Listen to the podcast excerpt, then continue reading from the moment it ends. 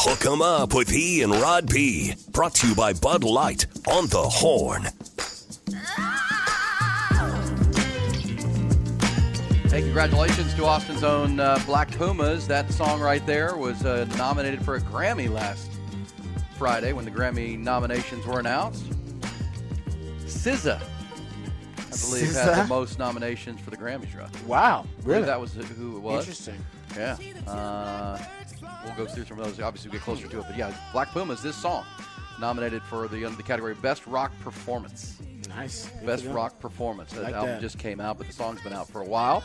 But uh, yeah, we roll on. We're talking all things weekend Longhorns again. Uh, take a 20 point lead and make it turn into a nail biter of a game. But that's as Rod has told you. Stop expecting different. That's who they are. That's who they are, man. As soon as you accept that, you're gonna really start to enjoy this experience, and you'll start to gain joy from watching this team instead of dread.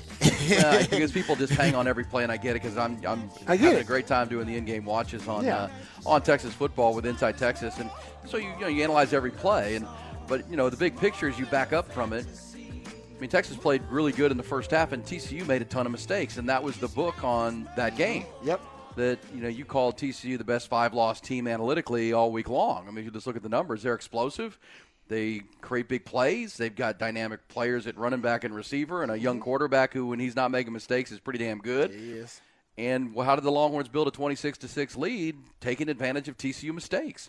Uh, they had a big penalty on their first drive. They were moving the Oh, ball. That was that. Uh, was it block? Illegal block? Yeah. Yeah. Then they, Daddy? yeah. the- So they, they had a couple 15 yard penalties in the first half that derailed drives. They did. Uh, Sonny Dykes would tell you that uh, their center missed a block on Vernon Broughton that stalled a drive. Then they kicked a field goal. Uh, they also had a, you know, gosh, you know, T'Vondre Sweat just making plays, sacking quarterbacks. Oh, man, But then they had the two turnovers. beast. And then they had the, the critical play was the turnover that they forced of Quinn Ewers, and then receiver gets stripped uh, Mm-hmm. on the hustle play by Jordan Whittington, which was our Viking fence defensive play of the game. Yep. To come back, and Xavier Worthy also hustling his tail off to be there to recover that ball. That was a pivotal moment. And then, of course, after the Longhorns put together what I thought was their best drive of the half, was that 85 yard drive from about the six minute mark of the second quarter into the end zone, about a minute to go to take the lead into halftime, knowing TCU's getting the ball out of half. You know, their quarterback, Josh Hoover, makes the critical mistake trying to force a ball that gave Texas another quick touchdown right before the half. So that's so yes, Texas was up 20 points, but a lot of that came from TCU mistakes, Rod, and Texas take advantage of those. Well, quite honestly, in the second half, those didn't happen. And maybe Quinn Ewers' uh, shoulder tightened up a little bit, and maybe you know, um, you know. So again, that I thought you saw in the second half, TCU's a pretty good team. This is what we've been talking about with Sonny Dykes and what he's been frustrated with is. Yep. Y'all were pretty dang good when we don't shoot ourselves in the foot. They And, um, yeah, that's exactly what. It, and they that's why they're last. They came into that game last in turnover margin in the Big Twelve, and I bet they're still there. Yeah. because it pretty much tracked. So you're right. I mean, that's you know when I look at this Texas team. And I, I start to, to come to this conclusion after the U of H game, and I've been saying it on these airwaves and on the On Texas Football YouTube channel as well. Uh, for anybody who'll ask, you know, when people start talking about, hey, this team, you know, I, we, were, we were talking about how healthy they were last last week, and how this team still has the the chance to play to their full capability, to reach their ceiling.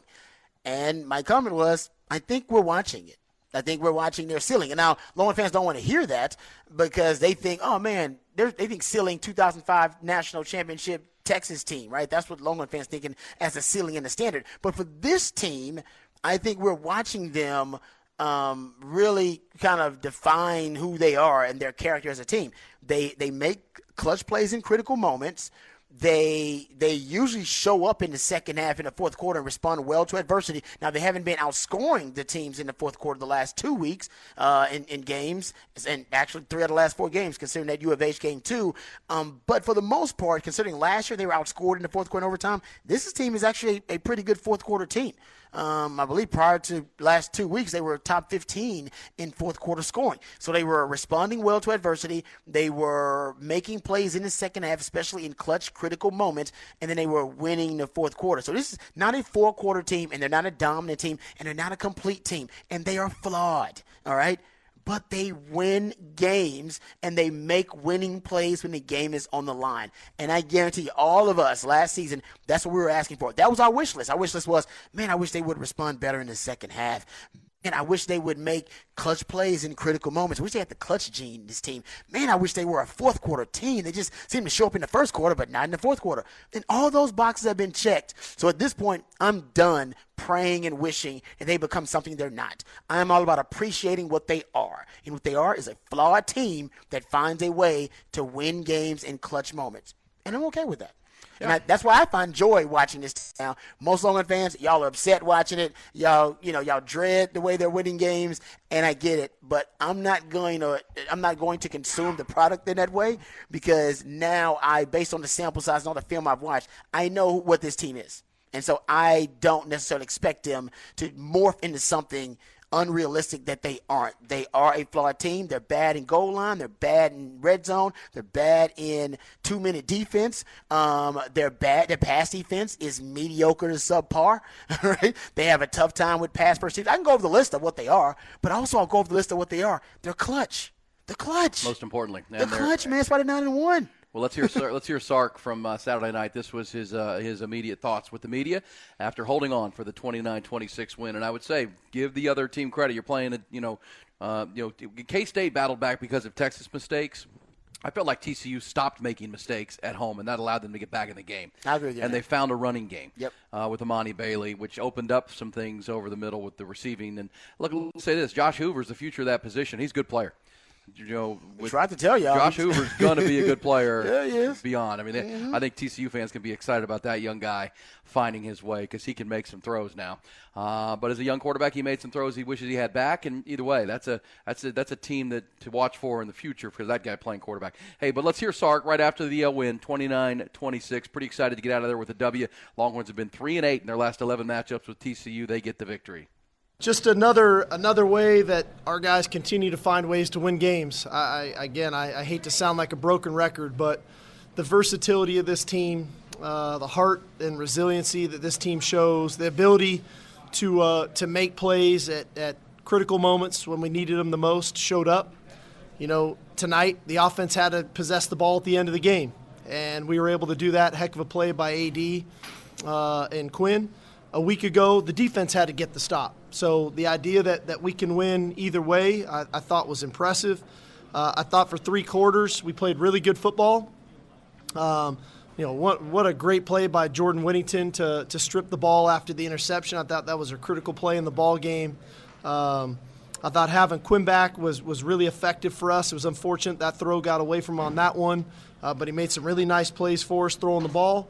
Uh, but but in the fourth quarter, it was unfortunate. We, we couldn't convert a third down, and then they were scoring quick, and our, we didn't tackle very good late in the game in the fourth quarter, uh, and and they were scoring quick, and then we couldn't stay on the field because you know we were having a hard time converting third and threes and, and twos and whatnot. So uh, as always, there's things to work on, um, but it sure feels good to be nine and one.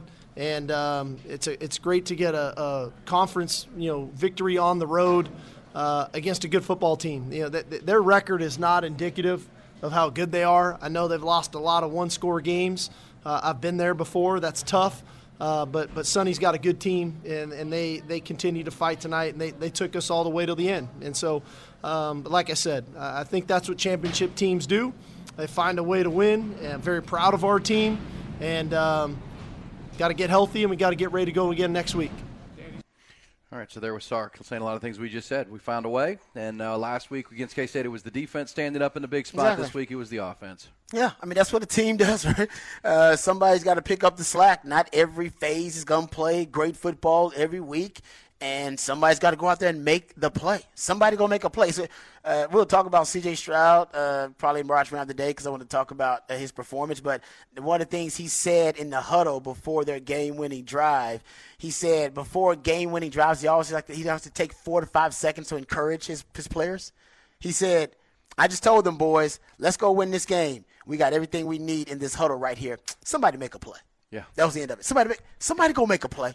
You we got 11 guys out here been working their ass off all off season. All right, we know what to do. We know how to execute the schemes. We we we're playing for each other. Somebody go make a play. Yeah. Somebody go make and, and AD Mitchell. Down. AD Mitchell. Go make a play. Go make a play, man. Somebody go, make, play. somebody go make a play. And that's what's happening with this team though. That's all right. season long. It's been one or two guys here or there going to make a play, and and ultimately that's the team.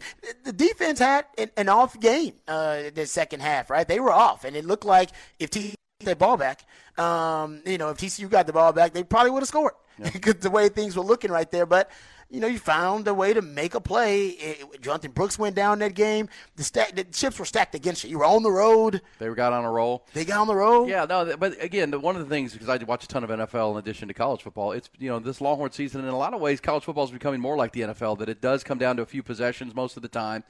Uh, that you know there, there's not. I think transfer portal has brought a little more parity to the to the thing, and so it's a little bit more like you. the NFL. Yep. Uh, and you watch NFL games. I mean, it's you know, your Ravens were up 24 to 9 on the Browns at home, lost the game.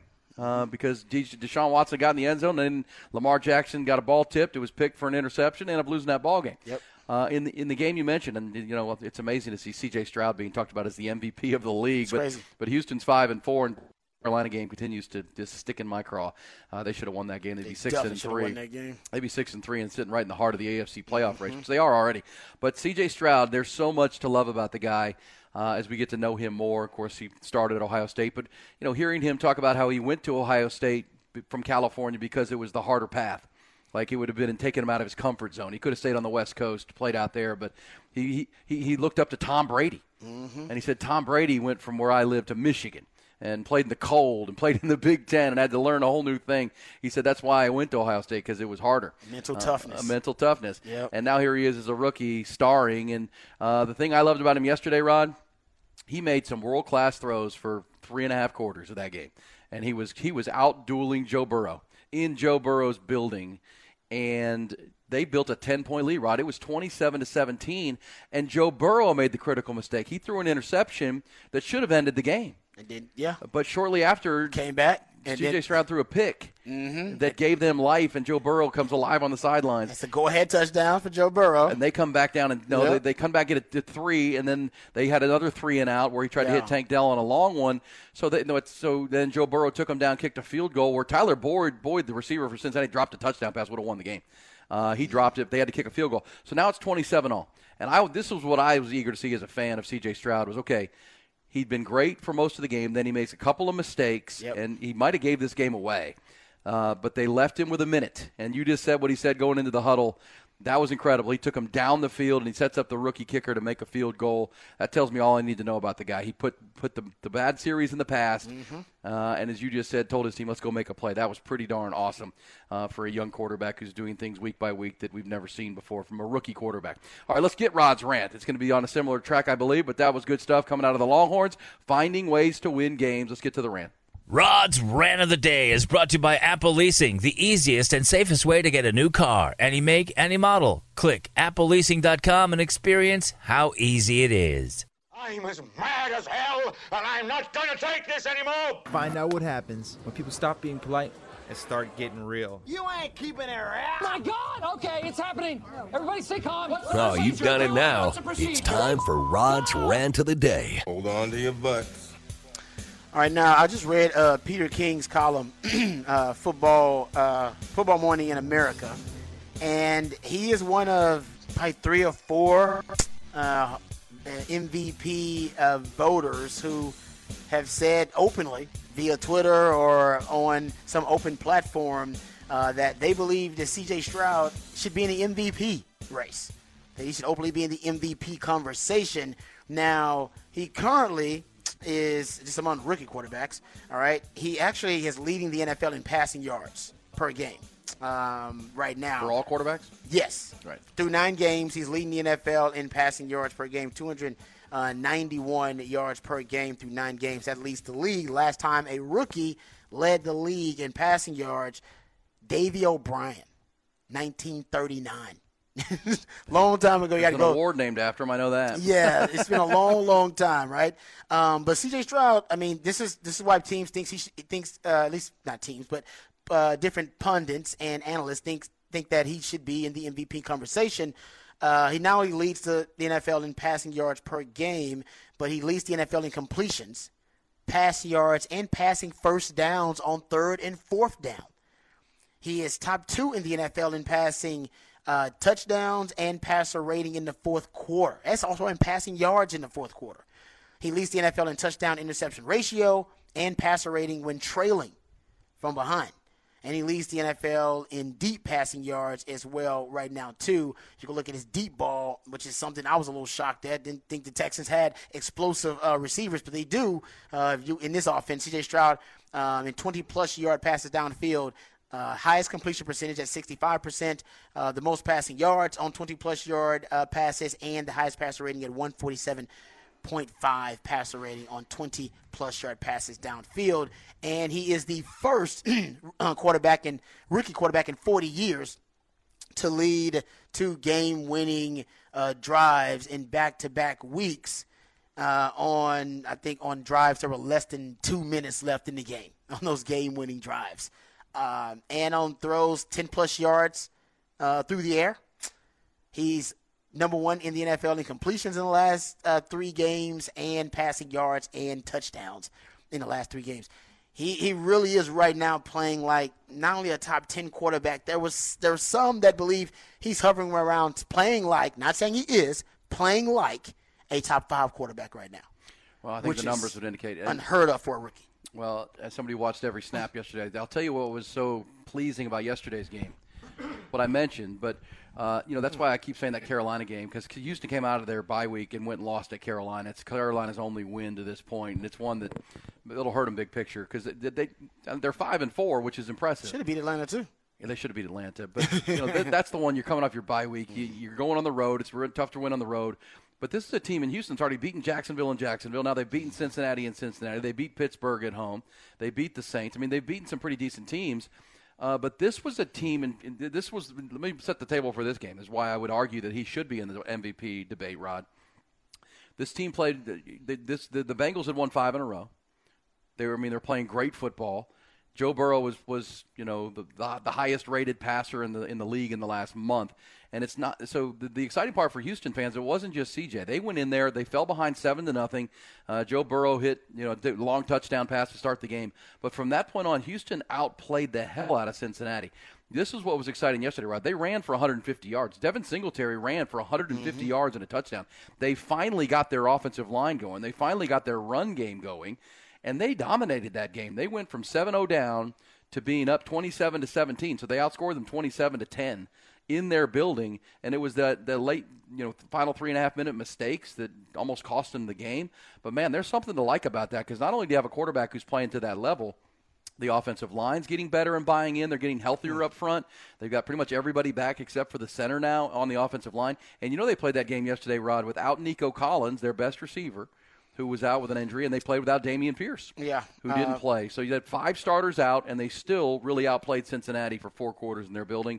That's pretty good. Yeah, I told you they would make that game interesting, and you laughed at me last week. I was like, I'm telling you, gonna make that game interesting, man, because the Texans are playing good ball if you're watching them. And not only made it interesting, they won that game. And you're right, they had their uh, leading receiver out, the leading rusher out, the leading tackler out, starting safety was also out, and of course they didn't have a kicker. Their starting kicker, they had to go get a kicker from the XFL, um, and found a way to win that game. And here's something else too about that Texas offense versus Cincinnati. Cincinnati's defense is no slouch. I mean, Lou Anarumo is a damn good defensive coordinator. They had they they tied for the fourth most explosive plays by an offense in an NFL game since 2000. The Texans offense recorded 17 explosive plays against the Bengals, guys. That was the fourth most, tied for the fourth most explosive plays in a game in the last 23 years. Damn. That's what I'm saying. This well, without you know their leading receiver and without their leading rusher, that's it. And this offensive line has been a mass unit. The Texans do have something special right now going with C.J. Stroud and this offense, and they haven't even really added premier weapons. Like these are just the guys they got to kind of fill in the gaps. By the way, Dalton Schultz.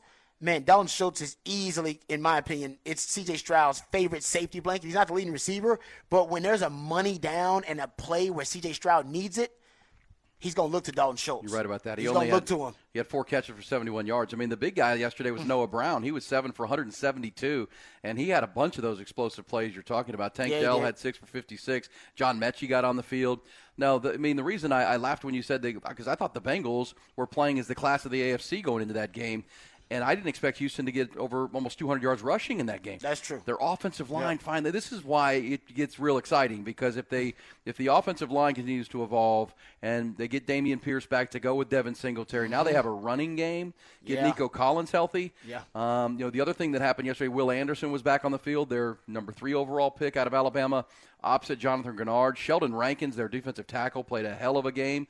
They just they're you know DeMeco. This is the other part. DeMeco Ryans is a good coach. I mean they're getting Yeah. better. That's true. And this is what's exciting. And uh, you know. That's that's a big road win. I, I did not anticipate that. I just kind of you know in the NFL you kind of chalk up some tough ones. That's going to be, that's why losing that Carolina game. God, we needed that road win if we're going to make the playoffs. Home field advantage ain't what it used to be in the league anymore. You're right about that. The last two years, it's really dissipated. But to, to go into Joe Burrow's, Joe Cool's house and be cooler than him, that But was he's pretty Ohio, good. he's Ohio State Oh, guy. I know. He was so he, he was little feeling he was feeling real swaggy out there. Now he's out there hand Well, and gesturing to the crowd, and everything. Well, and here's the because the, anticipation was okay. He's not going to surprise anybody anymore. There's too much tape on this guy. They're doing the deep dive. But if you can put a run game with it, and what you saw yesterday, once they started to run the ball, and most Yeah. of it, a lot of it was right behind Laremy Tunsil, who played a great game at left tackle, Mm-hmm. and Tytus Howard at left guard. Dameon De- Devin Singletary got 30 carries for a buck 50, and they played a lot off that. And then C.J. Stroud, guys, just I'm just telling you, if you haven't watched him and you're thinking, guys, tap the brakes. This guy makes throws that you haven't seen a lot of people make the throws he makes. Nope. With the quick release. I agree with uh, that, into man. tight coverage, seeing windows that other quarterbacks aren't seeing. I mean, it's not even fandom here. This is just, oh my gosh, did you see that throw? Yeah. like he just he made a throw the other to Dalton Schultz where Yep. it threw it to his right ear where the defender was here, and he just, I mean, it is almost he is he's very his ball placement, his ability to put the ball where it needs to be and anticipate that are pretty damn high level. Uh, this comes at the same time where Cowboys fans are excited because Dak Prescott's playing as well as he's maybe ever played. I agree with that. Yeah. And I know it was against the Giants, but he played equally as good against the Eagles, who are pretty damn good. Uh, so both Texas teams have quarterbacks that are playing at a high level. That's fun. Uh, Longhorns may have a quarterback who's not 100%, Rod. I think it's That's fair to say. Yeah. That's the We'll talk about that. There's Rod's rant. We'll come back. We'll pick up those conversations. We'll talk about Quinn Ewers, uh, the level of health. I mean, I think uh, you take his stat line 317 yards and big throw late to seal the deal. But uh, we'll talk about that situation with the Longhorns. And it's that time of year, Rod. The dominoes are beginning to fall. Jimbo Fisher let go at A&M yesterday. Coaching carousel. Now two more coaches in the SEC have been let go. We'll tell Oh, you who coming fast. next. Coming next on Hook 'em Up with Ian Rodby. Aaron Hogan, Rod Babers, Hook 'em Up, 1019 AM 1260. The Horn. All right, good stuff coming in on the uh, C.J. Stroud dis- discussion. This says Texans also have a really good core of young wide receivers. They do. This says Bobby Slowik also has a brass set, not scared to let C.J. force the ball down the field play after play. They can move the ball, fun to watch. We said last week, Rod. I mean, whether they can beat Cincinnati or not, I wasn't sure, but it's must see TV right now to watch this guy play and to see him go head to head with Joe Burrow and Ja'Marr Chase. That was a fun football game. Yeah. Uh, there was a lot of bad football played yesterday. That that between that game and then the Detroit Chargers game, Ravens and Browns game Oh, was just that was fun to watch. That, that was just a war, Rod. Yeah, they went after it. I- Oh. and I'll, I'll give the Browns some props, man. Found a way to pull it out. I thought the Ravens were going to win the game, considering how good the Ravens defense Well, was. look, they're been. up twenty-four to nine. Odell Beckham Jr. scored a forty-yard touchdown, and they were up. It's You're like they're they're going to blow this game out. No, Well, no, not really. Uh, so yeah, Baltimore's really good, uh, but Houston has shown the thing again. The, re- the reason to, with the good core receivers and this was what I kind of thought about that Houston could be during the offseason, Rod, when they had invested in their offensive line. Mm-hmm. And they're going to bring a young quarterback, and you thought, okay, he'll have a run game that'll hold him up. Uh, That's what we all thought. and instead needed- he's outperformed without a run game, and now now you're giving him a run game potentially moving forward because that's not a bad Cincinnati defense that Mm-hmm. No. they're going up against. Oh, and Lou Lou Anarumo was one of the better DCs in, in the NFL. Yeah. Uh, and they've been hot. I mean, they'd beaten Cincinnati. At, I mean, Cincinnati went into San Francisco and beat the Niners right before their bye, and they won last week. I mean, they're that's a good team. Uh, and it felt like they were hitting their stride. So uh, it's one of the stories. Obviously, without you know, Chiefs are off, and the Hurt, Jalen Hurts and the Eagles are off yesterday. The Dolphins are off. So uh, C.J. Stroud and Dak Prescott getting some getting some love today, rightfully for their performances uh, for sure. Uh, but so yeah, we'll take your thoughts on that uh, with the with the Texans and Cowboys. We're also talking Longhorns, obviously, and uh, uh, embracing this team and what they are. It's uh, the cardiac Longhorns, Rod. they just they just are. Just go ahead and accept that. and understand each game's going to play out for 60 minutes, and if you can find a way to win it.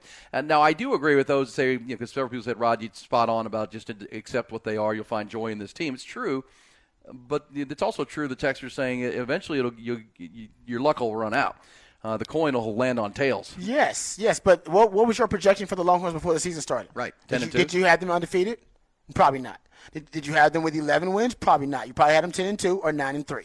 So my point is, you everybody let that Bama game distort their expectation for the team, and that's fine. But understand that was one performance, and why was it such an outlier? Why? Why? They prepared for that game for eight months. right? Prepared for that game for so long, and they came out and they beat Nick Saban and they beat Bama. Good. But Bama's a different team now, and because Bama's been getting better week to week. Now, does Texas get better week to week? No. Do they win every week? Yeah, they find a way to win week to week, but they're not necessarily getting better week to week. And there's a difference. And I think Longhorn fans, they're upset because they wanted to see this team from that Bama game get better week to week. If they had, we'd be talking about the best team in the country right now. Well, and as but they said- don't get better week to week. Right. They are what are at this point. We're guys. We got two games left. They're not going to drink Red Bull and grow wings overnight and become 2005 Texas. They are what they are. Yeah, They're stop, a flawed stop team. expecting that. Yeah. well, because eh, there there are stretches in games where they kind of look like that. It's like, damn. Yes. But that's what makes but a team like games that. where they look like 2012 Texas too. Yeah, that's right. That's exactly right. Well, and that's what makes a team like the 2005 Longhorns so special. I mean, those teams don't come along very often. Amen, brother. They play 60 minutes of dominant football game, and Vince is pushing it. And you know, guys like Kasey Studdard are out there saying, you know, because I mean, we've talked to those guys. You've seen the the, the Rose Bowl specials over Oh, and yeah. over again. You know, those guys bar every game was USC dominant. So they played every game Yep. like they were playing USC. But- National title. But it takes a program to evolve to that, and it took seven year, eight years for Mack Brown to get the program there. And I'll say this: I'll, I'll repeat something that uh, Bobby Bowden was famous for saying, the great uh, Florida State coach who you nearly went to play for, Ron. His theory in building a program was you're going to lose big early. If you build the program right, Bobby Bowden's philosophy was you're going to lose big early, essentially because you're going to run off your those Yeah, guys start and bring in scratch. your guys, Yeah. and you're going to build the foundation. Then you're going to lose close, then you're going to win close, and then you're going to win big. That's the, the, the, the, the way of a program. And to you know, if you're if you're buying into Sark here, that's kind of on where he is. He you know came in and inherited what he did. He you know the fact that he convinced enough of these guys who were part of that team to stick with it and stay. That are centerpieces of this team are is encouraging for his ability to connect with players. And I'm a big fan of coaches who don't say, "Well, that theirs and those aren't my guys." No, once you sign that check, coach, they're your guys. Those are your players. Yep. Now, now it's fair for that coach then to say, "Well, you're either with us or against us," and the guys that didn't buy in get on and get going, uh, and then we'll build with the ones that are still here. But that's been the, the course of Sark so far. And you know, does that mean down the road they're going to get to where they win big? Possibly, but I think you have to crawl before you can walk, and then you have to run, walk before you can run, Rod. Yep. And give Sark at least this credit: they're winning these games that they lost last year.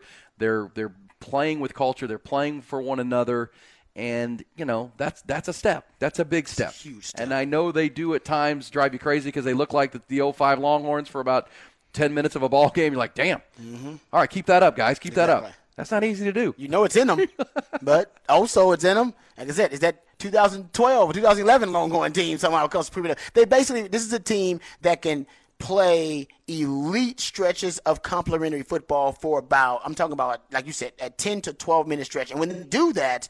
They separate from their opponents. We've seen it time and time again. Every you can almost name the, the game and name the stretch when they when they separate from their opponents. You go, damn, it was a close game until they, they went supernova on Bing, them. bong, boom. Yes, but they all just like the gift and the curse, right? The yin and the yang. They also have a similar stretch in the same game where they have a lapse and a lull, and almost all three phases get distracted, and all three phases perform at a subpar level.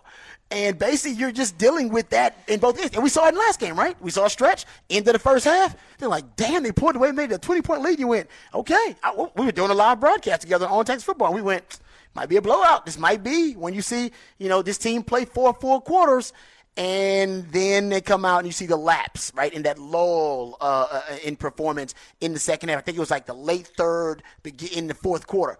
But the Kim Kardashian, Nicki Minaj, Serena Williams size, Cardi B size, Megan Thee Stallion size. But even though you're going to get that yin, the yang, the good and the bad in both games, they have at the end found a way to make winning plays, clutch plays in critical moments. The problem is lately that lull is happening, is creeping closer and closer to the end of the game. And that's because at the, at, the, at the beginning of the season, it wasn't necessarily at the in the fourth quarter, right? We saw it in the lull in the second quarter. We've seen that lull, hell, in the Wyoming game, it was like the entire first half of the game, yeah. right? But now the problem that makes Longhorn fans uneasy is that that lull is coming right before the end of the game. and the, you basically are trending toward a loss. You're trending toward a loss. Now, I agree with that. Longhorn fans. They are trending toward another L because now we've seen in three of the last four games, they have that lull, that bad stretch of football in the fourth quarter at the beginning of the fourth. So like 10 minutes in the fourth quarter, you're playing bad football, and then you bail yourself out with a great game-winning goal line stand, or you bail yourself out with a great A.D. Mitchell catch. Well, you know, you walk that that you walk that tightrope for so long. It's only so long before you're going to fall off that thing or something disastrous is going to happen. I think that's why Longhorn fans are freaking out. But like I said, I, I didn't have him as an 11 win team. I didn't have him undefeated. I had him as a 10 and 2 team. Me too. Because I knew th- that that would happen at one point, and I it still could. That second loss could be coming, unfortunately, guys, to Iowa State or Tech. And I hate to say that because they are trending that way. well, I, t- Iowa State and they just, just lost Jay Brooks. Uh, Iowa State just played a hell of a game at BYU. Yeah, they, they yeah. dominated in Provo. There you go. So look, this is that that's a scary game, and now you don't have Jonathan Brooks, and that's a shame. And Sark said, maybe Ty can find this sound in the post game where yeah, we, we, we have to find that killer instinct. That's our mm-hmm. next step. We got to be able to put, put a foot on a throat. But as I say, there's also two sides to this. TCU stopped making mistakes, and that helped them get going. Yes, sir. Uh, I think Sonny Dykes would have said, yeah, we would have had more points on the board in the first half if we weren't shooting ourselves in the foot. Dang it. Uh, and that's what they didn't do in the second half, which allowed them to get some momentum on their home field. You know, the week previous, it was your quarterback got out of sorts, and a young quarterback mm-hmm. made some mistakes, and all of a sudden he was swirling, and uh, that led to it. And maybe in this game, too, the combination of TCU's improvement and stop making mistakes and Quinn Ewers maybe re aggravated something. Yep and that led to, to, to some struggles. But uh, yeah, but, just enjoy the ride, enjoy this team. They very well could lose at Ames, right? I mean, the fact you wanted, that's the other part. When you hear, I, I got onto some of the message boards yesterday. I'm so like, because as this texture says, uh, I, I, love being at the top 10 in the country for the first time in 15 years, but I'm so frustrated. that is every Longhorn fan. I'm so I'm so angry about being good. Yeah, you, have only beaten TCU three times in the last decade plus. So true. Take the win, man. Uh, uh, don't apologize for it. But yes, it'll get you beat at some point, and now you have yes. you have a big hurdle to climb with Jonathan Brooks. Um, you know, maybe as big a hurdle, as, especially with the stretch you have left, than you know, when you lost Quinn Ewers for a couple games. I mean, I agree. I, I think mean, it's bigger. Might be. I think it might be bigger. He's such a big yeah. part of their offense. Huge, man. Because when Quinn was down, you could lean on Jonathan, and you could lean on that running game. Yeah.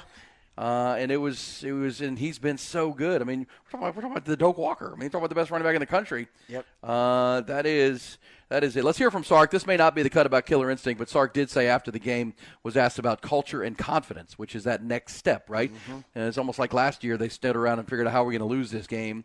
Uh, you know, how are we going to bone, you know, screw this thing up? This year they're trying to figure out a way to win it, even though they might be struggling. Here's Sark on the, the culture of his team. It stems from our culture. It, it stems from – these guys believe, and they believe in one another, and they believe in themselves. Um, I, I, I would say in previous years, our first year, I don't know if we believed. Last year, I think we thought we there was moments. Yeah, can we? Yeah, okay, we can. You know, this year I don't think they have any doubt. Like we're going to win the game. It's just a matter of how. And when your number's called, I don't think that the guys blink when their number's called. And I don't think if another guy's numbers called or the other side of the balls, they believe we're going to make the play that needs to be made. But I think all that stems back to our culture that these guys believe in one another. Um, they do everything out of love for one another. Um, and and that, that's taken a lot of work to get us to this point. And, um, you know, hopefully we can continue to build on the culture as we're building and improving as a football team. Yeah, and that's kind of the goal. And you can mm-hmm. only, you know, it's, it's one of those things, right? You can only fix so many things over one off season into the next. Right? Exactly. You, got to keep building it, be, keep building it. That's a great point. Some of these issues that we're all talking about with this team, they are off-season issues. You're not going to fix them during the season. Uh, you'd hope that you would get better and improve on red zone offense and some of these things during goal line, uh, short yards during the season. But um, the coach is still trying to solve those problems. But that's why I think this season is special, is because – in spite of these issues that we have brought up, in spite of some of the shortcomings of this team, nine and one. I mean, guys, I'd much rather be complaining and criticizing the nine and one team than a team that's you know you know a, a seven win team at this point or a six win team. Uh, that's what I think is important about this journey, so they find a way to win these these close games. And like I said, lately this will be the biggest test for Sark because lately not only is his team trending toward a loss because they're having their bad lapses in the fourth quarter but now you lost what maybe identity of your football, your offense um, in Jonathan Brooks, and definitely the best surprise story of the season. And your quarterback may be hurt. So here's the thing: how does how does Sark now deal with the loss of the the identity of your running game? Which is Jonathan Brooks. You could just say, "Oh, you go you go more pass first because you got a lot of weapons. You got NFL talent at wide receiver, NFL talent at tight end. You'll just become a more pass heavy team." And I agree that that's a simple solution to that problem. But your quarterback's dealing with an injury. You don't know the severity of the injury, the pain tolerance you see. So are you fine with just going pass heavy and going, um, you know, one dimensional in terms of your offensive attack when your quarterback is dealing with an injury? So he may be exposed more with that injury if you're throwing the ball more. And also, he may be re aggravating that thing. We talked about how it looks like he got weaker. Maybe he got weaker over the stretch of time. Maybe it just wasn't as strong. You could aggravate, exacerbate all those issues with your quarterback status physically if you're just going to be a throw heavy team. So these are all things that I know Sark is you know balancing right now. Well, uh, and again, and each, each each game is its own puzzle, right? And you know, you pointed out all last week to anybody that would listen that you know TCU will present problems to Texas because their strengths play right into some Texas weaknesses. Yep. Pass coverage, tempo offense, spread veer, the Kendall Briles, Art Briles, Jeff Lebby tree that they're sharing texts. No, they are. They're going to have some cheat codes on you. Uh, and you know, playing on the road, TCU, Sonny Dykes, all those things. I mean, uh, TCU's had the ownership of Texas. Uh, so, but here's Iowa State. This is your next puzzle. You can play a lower scoring game here and still get out of there with a win because your defense is good enough. I mean, it is. They are. I agree. Uh, this is now they scored 45 points last week at BYU, which surprised a lot of people. But, but you know, Rocco Becht threw for 200 yards and two touchdowns. Yeah. This is a game where you can go on the road and, and you know try to win a low scoring game. I mean, really let your defense. Um, you know, this is a young quarterback as well. That that's not they don't have the the dynamic receivers like Xavier Hutchinson like they had last year. So we'll scout this Iowa State team, but you can you can lean on your defense and hopefully your run game. That's why the Jonathan Brooks injury is so big. Mm-hmm. But can you saddle up C.J. Baxter? Can you get more reps in practice this week for a guy like Jaydon Blue and Savion Red? Maybe he comes becomes more of a factor just as a running back. Could be just as a running yeah, back. Just hand it off to him. Yeah, uh, I will say this: if Sark's able to win this game Sunday or Saturday, Ooh. seven o'clock at night in Ames, get to ten, baby. Get to ten wins. You realize that that's so. If we win Saturday night in Ames, Steve Sarkisian in the last twenty games at Texas would move improve to sixteen and four, 12 and three in the conference, six and one on the road. Mm-hmm. If they win Saturday, yeah. four wins against ranked opponents. So this is the turn that if you're if you're micromanaging play by play and every quarter and every drive, I get. But big picture, this thing has turned pretty dramatically from five and seven in year one, right? Mm-hmm. Uh, in the last 20 games, and this is a chance to put yourself in a place where, as you say, Rod, you come back home the week, the Friday after Thanksgiving, with a chance to be 11 and one. I mean, come on, man, that that's that's rarefied air. Double digit wins, period, is rarefied. Air. Yeah, for Sark, it, it's something he's never, never, never accomplished. done that. And for Texas, you've done it what once since 2009 had a double digit win. Well, season. and if the Bobby Bowden, you know, bromide is true, then well, you know, this group of leaders is teaching this younger group, okay, guys, here's how you win. You step up and you make plays in critical moments. You're at your best in the most important moments, and hopefully this group learns to take it to the next level, uh, Yeah. which would be let's start closing some games. Let's start with that killer instinct. Agreed. Uh, because there's no doubt that Sark is bringing in the talent and his staff behind it. Because a lot of this is being done with guys that they inherited. I mean, Jonathan Brooks was here when they got here. T'Vondre Sweat was here when they got here. Byron Murphy was here when they got here. Yeah. Uh, Jaylan Ford. I mean, these are dudes. Christian Jones. These are guys that uh, have bought into the new culture and are excited to be a part of it. And I was I appreciated Sark saying that after the post game that that he's really excited for these guys. Mm-hmm. Uh, that right. that bought into because they could have said, you know what, I'm going to transfer out, coach. We've heard those storylines many times. Uh, I'm going to go play somewhere else, and you would understand it. Uh, just like all the Aggie players right now are trying to figure out what they're going to do. Hey. You, know, you got to make a decision. You do. And, you know, like I said, there are certain guys that come to play at Texas and certain guys that come to play for Texas. So it's like the, the guys that, he, that Sark inherited, you know, a lot of those guys, they came to play for Texas. Uh, they didn't come to play at Texas. Uh, so that's a difference. They want to know what they can do to help bring the brand and help bring the program back to prominence, um, back to respectability, um, back to being a feared program, feared and respected.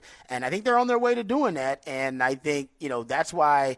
Sark has been able to, to really revamp his culture so successfully is because of that buy-in of those guys he inherited that went through ooh, they, they, they had to crawl through it. Like uh, they, had, they had to they go through the worst of it. You know, losses to Kansas and losses to uh, inferior opponents, and uh, come out on top. And I think that's been a big part of why the culture has changed because those guys uh, they they definitely committed to it.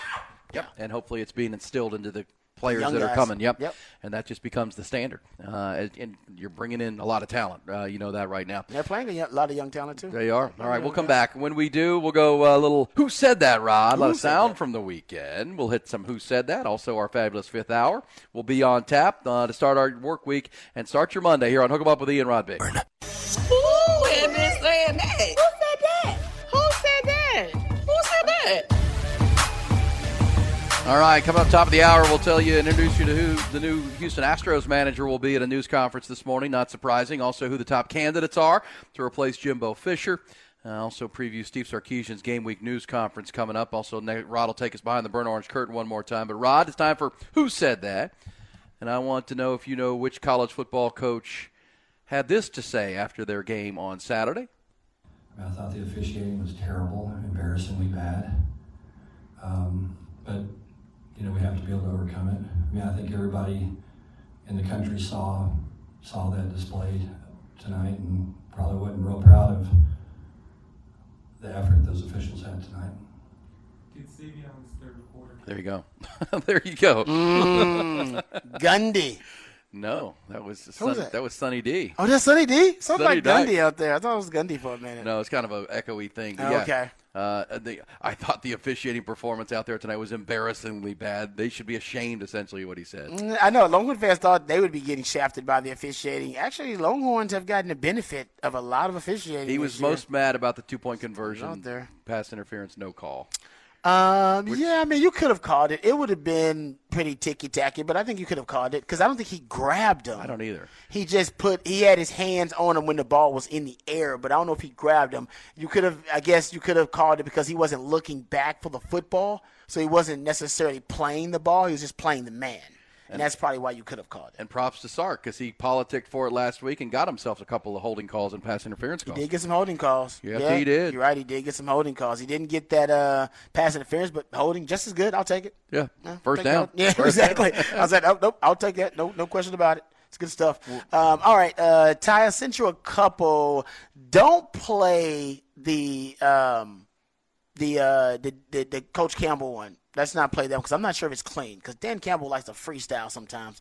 Make I sure- know this. He's got brass balls after what he did yesterday. he does, and sometimes he, he, he they're, they're so they're so brass that he'll just drop an f bomb Yes, on, on live television. So I, I don't want to get in trouble there. Play me one of the other ones, Ty. Who said that? Oh, you had a little interaction with the student section. Next drive, you scored that touchdown. How much does that type of stuff kind of not only influence you and get you riled up, but also the rest of the team knowing you're in a hostile environment? Uh, I mean, it's fun. Like this, this, this is really what you play college football for.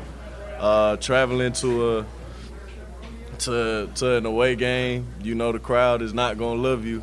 So I mean, you just you just kind of embrace it. You know, it's it's it's a lot of people who would kill to be in that position and to be hated like that. So, you know, we, we don't take it lightly. Who said that? Is that someone from Michigan? No, A.D. Mitchell. That's a Adonai. Yeah, one of the uh, the incompletions that he had, uh, what uh, one of the targets that was incomplete for him, apparently it went out of bounds, and he ended up running like toward the stands and had a bit of uh, interaction with some fans in the stands, and they Hello. were yeah, they were like taunting him a little bit and talking some trash to him, and I don't know what he said. He didn't reveal that what he said. I hope, and that's by the way, Corey Mose. Shout out to Corey Mose at KVU does a great job. Um, he didn't say exactly what he said, but apparently they motivated him because after that he got- not only caught a touchdown, but caught the game sealing reception on third and twelve to seal the win for the Longhorns. All right, Rod, you probably know this one because the uh, whether you know his voice or not, the content will give it away. But who said this after a big win yesterday in the NFL? Um, for me, I mean, um, it's a lot of prayer, a lot of just um, knowing that man, God wouldn't put anything on me that I can't handle, um, and um, it, I don't deserve His grace and His mercy, um, but He still gives it to me, and I love Him for that. Because I mean, it's nothing. It's not about me. It's about Him um, and His glory. So um, I think that's where it comes from. I think God made me like that. I've been through a lot, not only in football, but um, things that uh, made me just kind of chill during uh, when everything's going crazy. Um, and I thank God for putting that on me because that's something that um, put that in me. Excuse me, um, because that's something that, that that you need playing in this position in this league. Um, that, that defense over there, uh, they didn't they didn't blink, even though they were giving up big plays and things like that. Um, they knew that it would come down to the wire. We knew that too. Um, and I just went to DeMeco to let him know, man, I got you. We're going to win this game. And he, he, looked me right in the eye and said, I trust you. So um, uh, it's, it's amazing to have uh, trust in your head coach. And I'm a rookie and, and my OC, Bobby, man. Like, uh, I think Bobby, we need to give him his flowers. He called a great game again, um, leaned on his players and, and, and took risk. Um, and, and I appreciate him for even doing that. Well, I know that is that's my quarterback. That's my quarterback. CJ Stroud. Hey, That's right. Hey, Ty, can you play that other one from Stroud that uh, references Joe Burrow? It's a real short clip Oh, that I like sent this you. one, This is pretty good. Let's Yeah. hear. Let's hear this on the way to the top of. Who said that? Well, I, I don't think I can get that one right now. All right, we'll get that coming up. Yeah, I heard It's that one. good. He's a classy. He's a classy young man. My my mother-in-law was listening to him after the game. She's like, he's such a class act. I'm like, yeah, he is. Considering following Deshaun Watson, you're damn right he is. that whole transition trade slash thing goes down as one of the best ever potentially. Oh, man. I'd also say that uh, you know he, he knew where he was, right? He was in Joe's house, and Joe's a Buckeye at one time, and Mhm. proud son of Ohio, Joe That's right. Burrow, of course. Mhm. Because Joe Burrow, when he's asked you, you consider you went to Ohio State or LSU, he said, "I went to Ohio State. I played at LSU." oh, well done, Joe. Well done. Well said. I like that. And you see, Yeah. Joe Burrow showed up to that game wearing his father's CFL quarterback jersey, Montreal Alouettes. Damn. His dad played quarterback in the, and he wore. And they lost? Yeah, they lost. Damn. Damn. Ain't gonna ready. That's how big that was for CJ and the Texans. That was big, man. It was because I think they thought there's no way we're gonna lose to the Texans at home. Did you see how many yards the Cowboys offense put on the Giants yesterday? We'll tell you next on Hook 'em Up with Ian Rodby.